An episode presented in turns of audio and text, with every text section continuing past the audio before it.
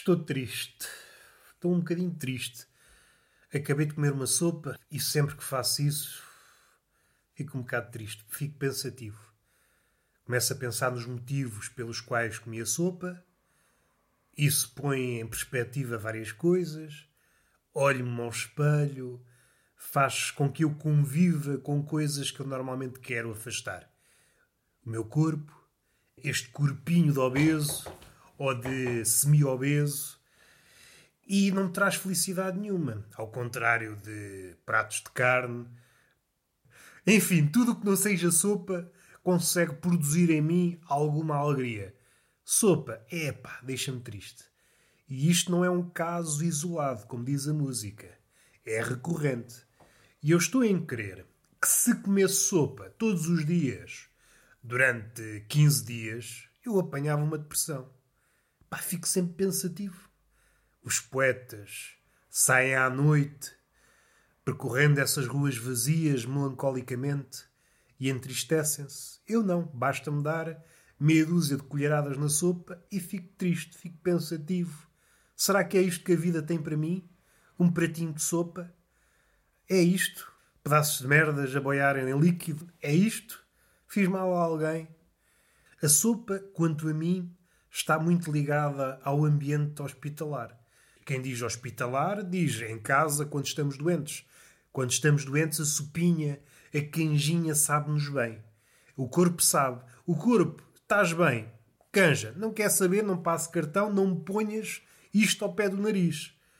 Doente, sim senhor, é isso que eu quero. Quero um jerry cante canja para o meu corpo se sentir melhor. Daí que eu esteja certo dos poderes terapêuticos da canja. Uma canja ajuda, mete canja na veia e uma pessoa melhora. Mas nestas situações em que uma pessoa não está doente, epá, a sopa entristece-me, deixa-me pensativo, macambúzio. Não sei se isto acontece só comigo. Se acontecer com todas as pessoas, epá, tenho pena, tenho uma pena enorme, tenho uma pena de ganso dos dos veganos, que comem muita sopa. É pá, uma vida que eu não quero para mim. Eu, por exemplo, não prestava para, para ser vegan, para comer só sopas e merdas assim. Uma vez por outra, uma pessoa entristece. Ficar triste também sabe bem. Em vez de ver um filme, apetece-me ver um filme para chorar. Eu não. Como uma sopa.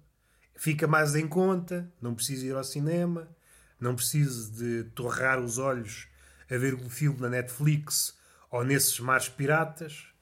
Vamos respirar fundo. Só de pensar nisto fico triste, ainda mais triste do que estou. Comer sopa. Só algum doente? Não. Tenho que comer é um porquinho. Comer um porquinho. Começo pela perna e vou até à maçã. Se pensarmos num leitão, é isto que acontece. E como é que as coisas estão a correr para esse lado? Pergunto eu. Pois não está aqui mais ninguém, tenho que perguntar eu eu não quero ouvir a resposta. Isto é apenas uma forma de eu ganhar tempo até que me ocorra outro tema na cabecinha. Salve seja. Salve seja e mesmo sem salve seja. Será que a cabecinha não é capaz de engendrar um pensamento? É evidente que é. Mas também não podemos pedir muito. Deixem lá, a cabecinha está sossegada, a matutar na sua vida, que é uma vida precária. Que é uma vida precária. Uma vida precária, meus amigos, uma vida precária. Nem sei o que é que é de dizer, meus compinchas. Nem sei. Tenho a cabeça vazia. Isto é o que a sopa me produz. Isto são efeitos da sopa. Uma pessoa capaz, miolo ginasticado, como sopa. Epa, não sei quem sou. É como se batesse com a cabeça numa pedra. Não sei quem sou, não sei pensar, não sei nada, sou triste. Estou quase. Estou quase em vias de me tornar um poeta os poetas, pelo menos os antigos, tinham que apanhar uma cadela para se inspirarem. Eu não, basta-me dar três colheradas numa sopa, fico triste e fico apto para escrever poemas.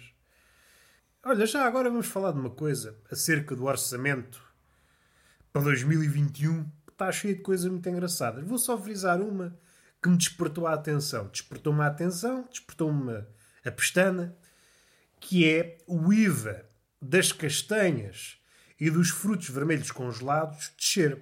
E eu fiquei a pensar: sim, senhor, está aqui uma luz ao fundo do túnel. O que é que será que o futuro nos reserva? Só vejo nevoeiro, não vê nada de bom. De repente chega uma notícia destas que nos alegra. E eu fico a pensar: quem é que anda, no seu perfeito juízo, a consumir castanhas congeladas? E eu estou a ver. Para o ano, continuamos fechados em casa, as pessoas, é, apetece-me fazer bolos. O que é que está barato? Frutos vermelhos e castanhas. Vamos fazer uma torta de castanhas e frutos vermelhos. Se fica alguma coisa de jeito, é pá, não me perguntem que eu não percebo nada de pastelaria. Mas temos de trabalhar com o que há. Temos de trabalhar com o que há. Suspeito, se calhar até estou a dizer uma barbaridade, vai aumentar o número de bolos e guloseimas que usem castanhas e frutos vermelhos congelados. Não sei se há muitos. Frutos vermelhos sei que há alguns, agora castanhas não estou a ver. Se calhar há, se calhar há uma mousse de castanha, aquelas merdas que os novos chefes inventam, mousse de castanha com não sei que de abacate. Epá, é só merda, só pasta. Conseguiste fazer duas coisas razoáveis. É assim, o abacate para mim não é nada. O abacate, vamos lá ver uma coisa, eu tenho uma relação um bocadinho agreste com o abacate.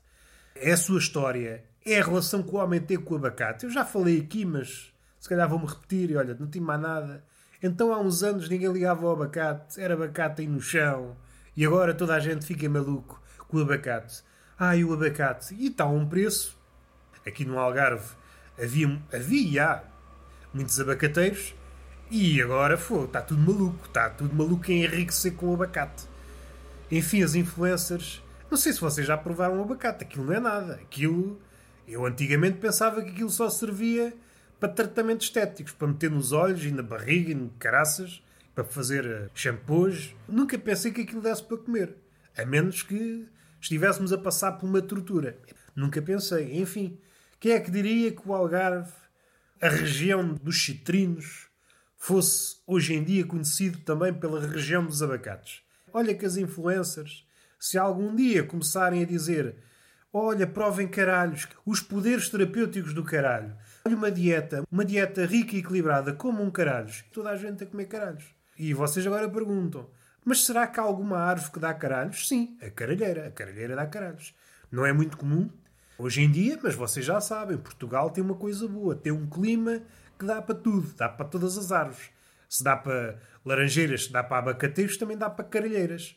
Enfim, coisas que eu penso eu, há dias, há dias não, até foi ontem, mas apeteceu-me começar desta forma, estava a pensar na questão do sequestro, do rapto. E para mim não dava. Para mim não dava. Eu não estou a falar no desfecho. Se a coisa acabava bem, se não acabava. Isso são outros 500. Eu estava a falar no processo. Porque eu sou uma pessoa muito tímida. Uma pessoa muito avessa a falar. Sobretudo quando eu não conheço as pessoas. É pá, para mim era um sofrimento era um sofrimento estar a conviver em condições que não são muito amigáveis com pessoas que eu, que eu não conheço. E é por isso que eu torço o nariz. Eu torço o nariz por tudo e por nada. Nesta questão também torço o nariz àquela ideia de síndrome de Estocolmo. Eu não crio relações com pessoas desconhecidas. Nada disso. E eu estava a pensar qual é o tipo de pessoa que ficaria menos afetada pelo sequestro. Parece-me que é indiscutível. O albino. Quanto a mim, só o albino é que não enlouqueceria se não visse a luz do dia. Os outros ficavam malucos. E às vezes fico a pensar, até para mim, ok, ultrapassada essa questão do convívio, é que o convívio é muito importante. Já dizem os velhos, às vezes a um certo sítio, ah, eu venho aqui mais pelo convívio. E isto aplica-se a um talho vão lá pelo convívio. Quer alguma coisa, Sr. Martins? Não, eu estou aqui é pelo convívio. Vão ao funeral. É uns pêsames? Não, eu não quero pêsames para ninguém. Eu venho aqui é pelo convívio. E utilizam esta expressão e dá para tudo e fazem bem. E agora já me perdi. Os velhos sabem que é este tema que me leva para voos cognitivos elevados. Descartando esse, esse lado do convívio que é importante, mas na minha vida já é uma coisa que eu desprezo com alguma assiduidade, ou melhor, não é que eu desprezo, isso é o que acontece na prática, mas eu não tenho a aptidão certa para socializar. Eu, enquanto bicho do mato, estou carente de capacidades de comunicar. Sou incapaz, sou incapaz. Assim, em traços gerais, sou merdas, vá. Assim, em traços gerais. Ultrapassada essa questão, também há vantagens. Enquanto gordinhos, estou certo que essa era uma oportunidade imperdível para emagrecer. Queira ou não, eu não controlo aquilo que comia. E desse ponto de vista, fala-se muito de nutricionistas, mas esquecemos sempre dos raptores. O raptor, à sua maneira, é uma espécie de nutricionista, ajuda-nos a emagrecer. Qual é a diferença? É que, em vez de receber à consulta, recebe ao resgate. Recebe-se receber, mas o trabalho dele está feito. Faz o trabalho e depois recebe-se receber. Se não receber, normalmente acaba mal para o visado. Mas o visado já morre mais magro, com o corpo mais seco. Ao menos morre a dizer: Sim, senhor, gostei do seu trabalho. Pode-me espetar uma faca no bucho. Enfim, a vida é assim, é feita de coisas, é feita de escolhas e uma pessoa. O que é que eu ia dizer mais?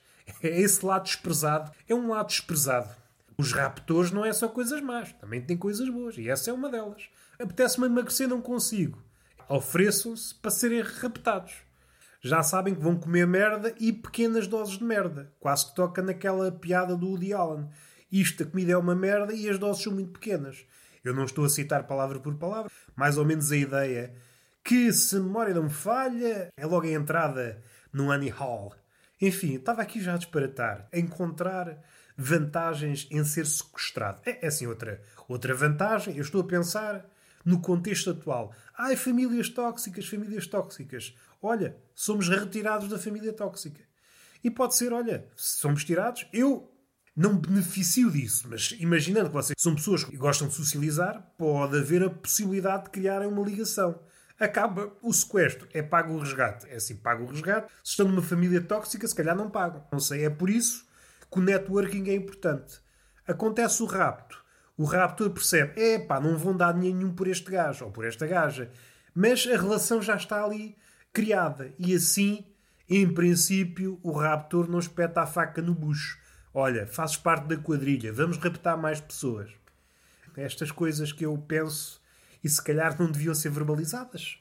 Há coisas boas em todo o lado. Há coisas boas em todo o lado. Para usar aquele argumento muito usado na internet, é pá, não é bem para mim, mas reconheço o trabalho e tem coisas boas. Já não tenho mais nada para dizer. É assim, nunca tive. Nunca tive. Já não é de hoje. Não é de ontem, não é de anteontem, é uma coisa que tem sucedido com alguma assiduidade e valha-nos isso. O mundo está carente de coerência e eu apresento-vos esta alternativa. Sou coerentemente desinteressante. E é bom, até para vocês perceberem que há pessoas desinteressantes e pessoas que não têm vergonha de expressar o seu, o seu lado monótono. Porque a vida não é só Facebooks, LinkedIns e Twitters no LinkedIn toda a gente parece. Eu às vezes, já agora que tocámos no assunto, o LinkedIn é assim uma rede social um bocadinho à parte. Todas são, todas têm características únicas. O Facebook parece uma rede social de bots, já não há lá ninguém. Está cheia de velhos e os velhos comunicam por uh, emojis e gifs marados. E não dá, eu não tenho capacidade para comunicar com o velho. O Twitter é a rede dos resingões, no fim de contas, o que é que sucede no Twitter? Se encontrássemos um padrão, diríamos que toda a gente está a mandar o outro para o caralho. E o Twitter é esse jogo. É tentar mandar a pessoa para o caralho, mas usando outras palavras. É esse o jogo do Twitter. Podem dizer, ah, é uma rede social. Não. O Twitter é mandar uma pessoa para o caralho usando outra expressão. É aqui que se descobrem os poetas. Descobrir outras formas de mandar a pessoa para o caralho. O Instagram é é uma rede onde podemos ver mamas e cu estático. O TikTok é onde podemos ver mamas e cu dinâmico. Está tudo a mover-se. Já agora que toquei aqui no TikTok, o TikTok. Há ali zonas do TikTok, ali aldeias, do, aldeias, vilas, cidades do TikTok, que aquilo parece quase uma rede de prostituição. Está ali a raiar, ali a promiscuidade Está mesmo ali, está mesmo no limite, no limite, no limite. É mulheres a dançar com os peitos inclinados para a frente, peitos graúdos, não é cá peitos minúsculos, peitos graúdos, e vá dançar. E é uma dança. Vamos lá ver uma coisa. A nível artístico é pobre. Mamas confere, cu confere, mas a coreografia é muito pobre. Copiada de outras coreografias e não é nada novo. Se não fosse pelas mamas, pelo cu, não via. Não via porque eu gosto muito da arte, embora eu goste de cu e mamas, mas gosto mais da arte. É uma coisa que me faz confusão que é esta consciência. quase doentia daquilo que estamos a fazer. Todos os gestos destas mulheres e de outras, que é uma coisa que se alarga a quase todas as pessoas, a consciência absoluta daquilo que se está a fazer, e isso nota-se. É tudo programado ao milímetro. Seja a buçalidade é programada, a promiscuidade, a putaria, vá para utilizar, a putaria é programada, é uma putaria programada. Eu sinto falta de uma putaria espontânea. Ver uma pessoa que está a dizer qualquer coisa, de repente putaria. Sim, senhor.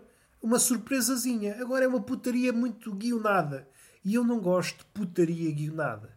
Outra coisa no TikTok. Fala-se muito que os velhos demoram a chegar às redes sociais, mas parece-me que essa tendência ou essa ideia está um bocadinho enganada. O TikTok vê revelar-nos o quão enganados estamos. Eles já lá estão. Eu cheguei, já os velhos lá estavam. Ou seja, eles estão na crista da onda. E estão a dançar e todos malucos.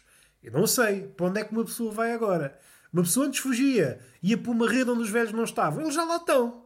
Para onde é que uma pessoa vai? Não me digam que agora tem que ir para o mundo real. Não me digam que só tem o um mundo real para estar sozinho. Não me digam isso. O mundo real não dá para partilhar emoções, não dá para partilhar coisas. Só dá para falar. E isso, parecendo que não, é pouco dinâmico. Falar com uma pessoa cara a cara, é pá, isso não diz nada. Ainda por cima podemos apanhar doenças. Coisas que eu lanço, coisas que eu lanço, estava cá dentro. Podia ter uh, calado essas coisas, podia. Mas é assim, a vida às vezes tem destas coisas e outras vezes tem outras. Se imaginarem a vida como uma loja, entram na loja, perguntam ao lojista da vida: a vida tem coisas? E ele, ah, tem coisas, mas às vezes também tem outras coisas. Sim, senhor, e vão embora, sem comprar nada. A vida também tem que compreender, e o lojista da vida, que não podemos estourar tudo na vida. Temos que fazer as nossas poupanças e fazer umas apostas malucas. E isto já resvalou para a estupidez, e eu assumo, sem medo, mas com alguma tristeza. E está feito beijinho na boca e palmada pedagógica numa das nádegas. Até à próxima.